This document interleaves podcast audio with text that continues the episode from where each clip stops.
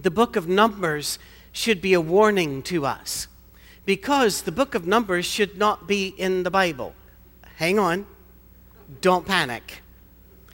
It shouldn't be in the Bible because it shouldn't have been written. Hang on. Here's what I mean they were going from slavery to the promised land. It's only a walk of a couple of weeks, really. You can, you can do that walk easily in a couple of weeks. It took them 40 years. Why? Because they went right up to the river to cross into the promised land. And God said, You cross there, I'll give it to you. You will have it. It'll be flowing with milk and honey. It'll be a wonderful place. And they looked over and saw the warriors, and they said, We don't think so. We're afraid that God is not going to provide for us, He's not going to keep His promises. And they backed off. And the book of Numbers is what happened to them in that 40 years when they should have been happy in the promised land.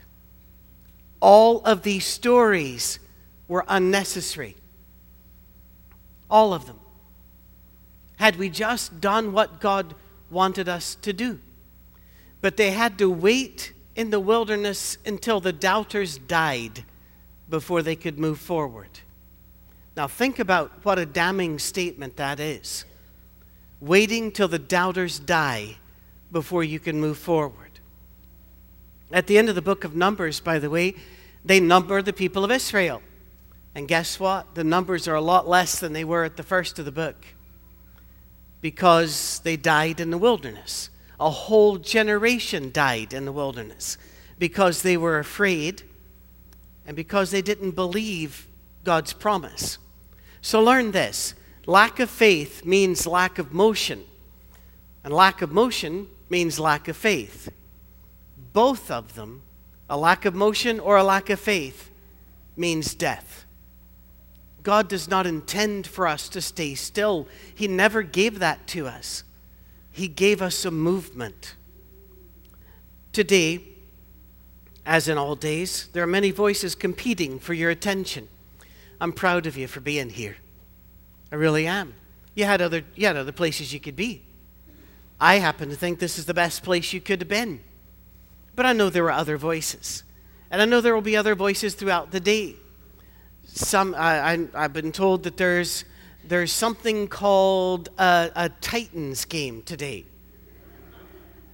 I don't know. Uh, Titans were gigantic, uh, godlike creatures in mythology. Um, so, good luck to them. Um, I know that your newspaper will be full of suggestions for you. TV will have full of a lot of suggestions for you. They have advice on what you should wear, where you should go, what you should do, how much you should spend. Some of these voices are going to tell you that what is wrong is right, and what is right is wrong. They're going to stand things on their head. I have nothing against the university at all.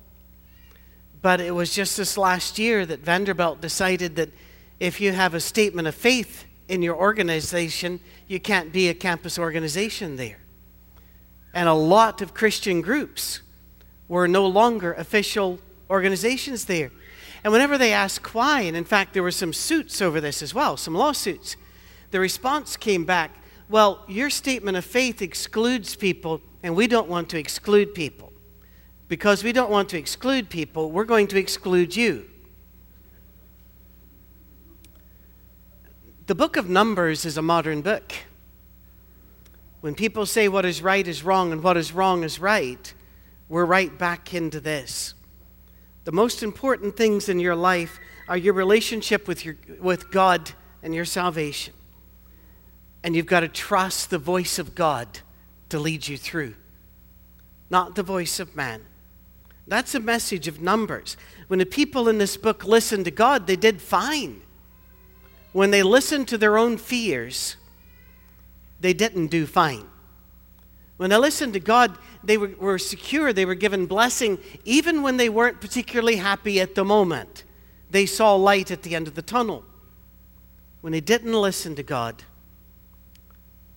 when they listened to any other voice, when they allowed the situation to dictate to them how they should behave.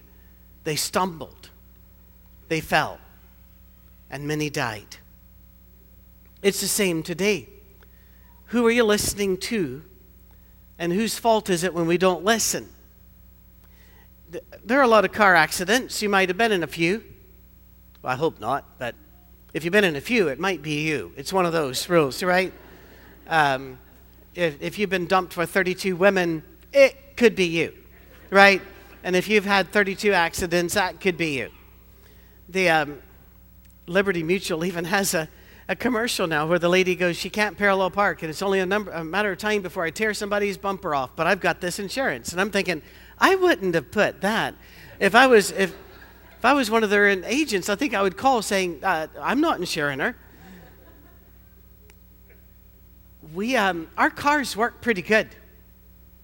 It is almost never that a mechanical failure causes the car to crash. It's almost never that a mechanical failure causes a plane to crash. It's pilot error, it's operator error, it's not paying attention, it's not doing the procedure. Years ago, an Avianca jet, that's a South American airline, plowed right into the side of a mountain, killing everybody on board. They found the black box. And as they listened, they heard the warnings being given. It's an automatic warning, it's, it's done computer style, uh, but it's all done in English. The language of flying is English worldwide, saying, pull up, pull up, ground collision imminent, pull up, low, too low altitude. And the pilots were laughing at it. And the last words on the black box were, Shut up, gringo. It wasn't the plane's fault. When I have trashed my life, it wasn't God's fault. When I have made horrific error and broken my word or, or either showed a poor character or developed one, it wasn't God's fault. It was because, like those in Numbers, I didn't listen. But in Numbers, it's not the pilot's fault, it's the passenger's fault. The pilot's telling them where to go, what to do, and the passengers are saying, I don't really think so. We need to learn to move when God says move and stay when He says stay. Let me tell you an illustration here that came from a poor, growing up poor. And I know there are some, I've met them, and they'll say, Oh, we were poor when we were kids, but we didn't know it. Seriously? How unobservant can you be? We, we were poor, but we noticed. You know, laying in bed at night, looking at the stars, wishing you had a roof. We knew we were poor. Oh, when you're, when you're poor, um, you, can, you can be afraid to move and afraid to do things. And yet God steps up and says, Let's do this. Who are you more afraid of? Well, you see, our vacuum cleaner broke, and my dad decided to fix it. Now, my dad can actually fix things unlike me. I can't. I've tried. Um, perhaps you saw it in the newspaper. Um, because that's really where it's going to end up with, with fire engines and the like. But he fixed it for a while, worked on it, and he just had the motor, and he said, Patrick, hold this. I held it, and he plugged it in. Sparks went everywhere. I dropped it. He unplugged it. He said, Why'd you drop it? And I said, I was afraid of it. He said, Patrick, this is a very simple question. Which are you more afraid of? That or me? I picked it up. said, I'll be right up, Lord. Uh, I said that inside, because if I'd said it outside, he would have sent me. I read the book of Numbers and I see they looked across and they saw the raging river and they saw the great mighty warriors on the other side. And God says, Go get them um, who you're going to believe, who you're going to listen to. They listened to their own hearts, and it got them killed. Yet, even then, God did not leave them alone in the wilderness. And when I've trashed my life, and when you've trashed your life, He did not leave you alone either. He stayed with you. In 1 Corinthians chapter 5 and verse 7, Jesus was the Passover lamb that was with them in the wilderness. A, a broken, slaughtered lamb. 1 Corinthians 5 7. Well, why would, you, why would you use that as an example of God being with you? To show you that being in relationship with, with us cost God. Have you ever thought what a hard job God has? Really. Even if it's a simple thing. Let's say you pray for rain. There's somebody here praying that it doesn't rain. And He loves you both. One of you is praying that you get that person to love you. Another person is praying for the same person. And you know what we're like in our dating years. You remember that, don't you? Put your mind way back there. If you can't remember it, think of a lifetime movie. Although none of them end well, so maybe not. Um, where you prayed, Oh Lord, let this one be the one. And a couple weeks later, you were saying, Oh Lord, smite them, smite them, Lord. You know, it's not easy being God. It cost him his son, the Passover lamb. We often don't think about what God has to go through to be in a relationship with us. But it's a, it's a lot once you begin to think of it. And then there's the sacrifices outside the gate in Numbers chapter 19, verse 3, which, according to Hebrews 13 and verse 12, were a forerunner of Jesus who would be sacrificed outside the gates of Jerusalem. Jesus was still with them in the sacrifices. And when the grumbling of the people grew too strong, and God sent serpents among them, saying, If they bite you, you will die unless you turn to an image lifted up. Oh, we got to spend some time with this story, don't you think? If, if you read Numbers this week, you thought this was a weird story, didn't you? Please. Because if you just read it and you didn't think it was weird, what's wrong with you? It's a strange story. Snakes are, are released because God doesn't like grumblers and complainers. He just doesn't. Read the Old Testament, it gets on his nerves. So he sends out the snakes. If the snakes bite you, they're fiery serpents. Doesn't mean they're on fire, it just means their bite uh, burns like fire. You will die unless, unless you go look at this image of a snake that he has Moses make and hold up. And if you go look at that, you live. Does anybody see problems with this story? There are only about a dozen, and they're pretty serious. So let's talk about this. This is a story of people rejecting the provision of God. Remember why the snakes came? They referred to the manna as that miserable bread. We're so tired of the miserable bread. We want something else. So God allowed them to receive something from the desert. That's what God does, by the way. He gives you a choice. If you don't like what He gives you, He will withdraw it and you're allowed to reject it. But what the world offers you in turn is not going to be pleasant. They didn't like what God gave him, so He just let them have what the desert had the snakes. Complaining and discontent are habit forming. They needed to be stopped, or the people would never make it across the river. In the Marine Corps, uh, American Marine Corps, uh, officer training, they have a rule. And that is anytime you want to quit, you can quit. All through the training. Anytime. In fact, they'll remind you of this. As you're struggling with your gear trying to get through a tube that they're filling with water, and you are thinking you're choking and you're about to, to die, they'll lean in and say, If you want to stop, all you've got to do is say, You can go home today. But if they ever say, I quit, they're never allowed back in the program. And the reason is, as the officers will tell you, quitting and complaining becomes a habit. And they don't want anybody that'll start it. With us, do we complain to God? Do we quit? Do we pull back from the river? It's a, it's a good question. By the way, the making of the snake, when you read this, it takes just a couple of minutes to read the story. Uh, unless you do like I do sometimes and walk away from it saying, Seriously? That's a weird story. And try to get it in your head. But he told Moses to make a bronze serpent. That took a while.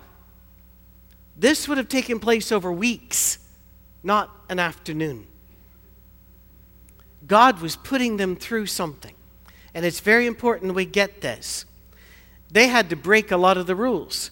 They had to make an image. Don't make any graven image. Now God says, make one. Then it has to be a snake. God doesn't seem to have a love relationship with snakes in the Bible, if you notice that. But now it's going to be a snake. And now you're going to put it up for people to come and look at it. All of these are against the rules that they had been given. Understand this God can break the rules to make his point. God can change the rules like this, and it is not God being. I, I, hear people say he's the same yesterday, today, and forever. Yes, he is, but the way he works isn't. Think of Peter, all of his life been eating kosher. Then God just lowers down this sheet full of all kinds of food he's not allowed to have, and he says, Eat. Peter goes, I won't. I'm too holy. And God says, I'm the one that tells what's holy, what isn't. If I say it's holy, it's holy. God can change the rules. God can move us forward. And has He not done that? Wasn't it, wasn't it Christians who led the fight against slavery? Wasn't it Christians that led the fight against the subjugation of women? Where'd we get that? From a God that was not content leaving us with rules of in the first century, but rather kept his spirit among us, saying, This is no longer acceptable. We're going to change this. God says, Move. God will move you, and it will make you uncomfortable. But remember this. Later, Jesus would tell a group of faithful Jews who had kept the law and kept themselves separated from all of the world that if he, Jesus, were lifted up, remember the snake, he would save all those other people too. Look at uh, John chapter 3. Do we have that? Great. John chapter 3.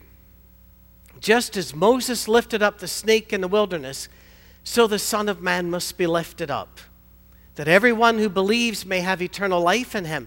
For God so loved the world that he gave his one and only Son, that whoever believes in him shall not perish, but have eternal life. For God did not send his Son into the world to condemn the world, but to save the world through him. How offensive would this be to a first century Jew? All of their life, they had kept the rules, and God saying, Do you remember when I lifted up the snake? That was a hint that I don't really care if I offend you.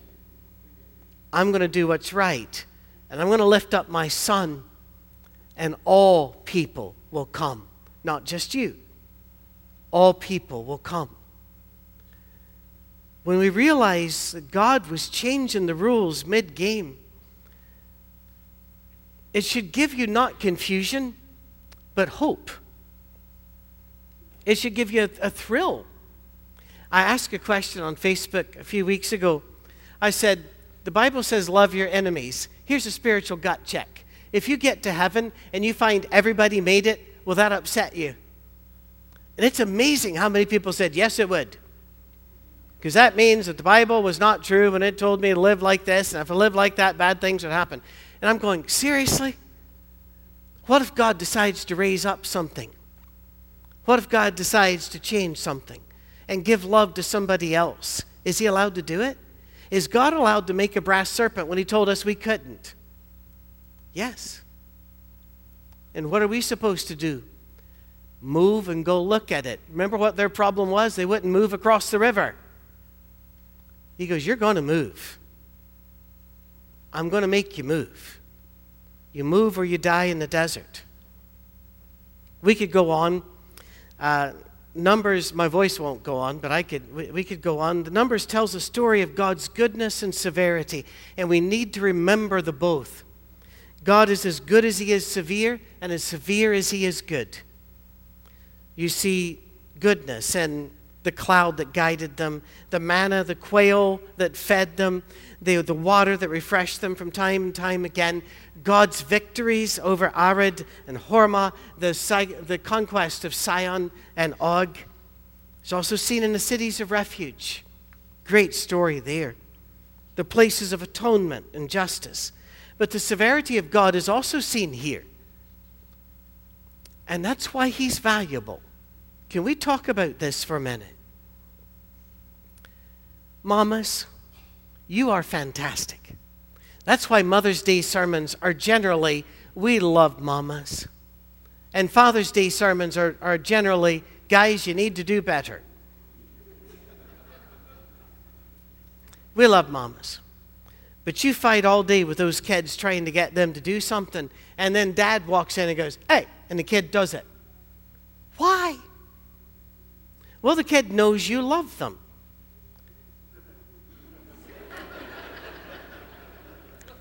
they, they think dad does, but they're pretty sure dad could do without them. and he's dangerous. That's his value. He's dangerous. We lived on a mountain in West Virginia for eight years. My son was small, and every so often we would get uh, a call from our neighbor who was a part with the Department of Natural Resources saying, Get your dogs in. There's been a bear spotted on the mountain. And this would be a lot better story if I'd ever seen one of the bears, but I hadn't. And so we got the dogs in. My son comes up to me after a bit and he goes, Dad, there's a big bear out in the front yard. And I went, Oh. I went out and looked. It wasn't a big bear, it was a rabid dog. Big rabid dog. And I said, Son, you stay here. I'll go take care of it. And he grabbed a hold of me, just a little guy, grabbed a hold of the belt, and he said, Dad, don't go out there. You could get hurt. And I leaned in and I said, Son, this is the only reason the women keep us around.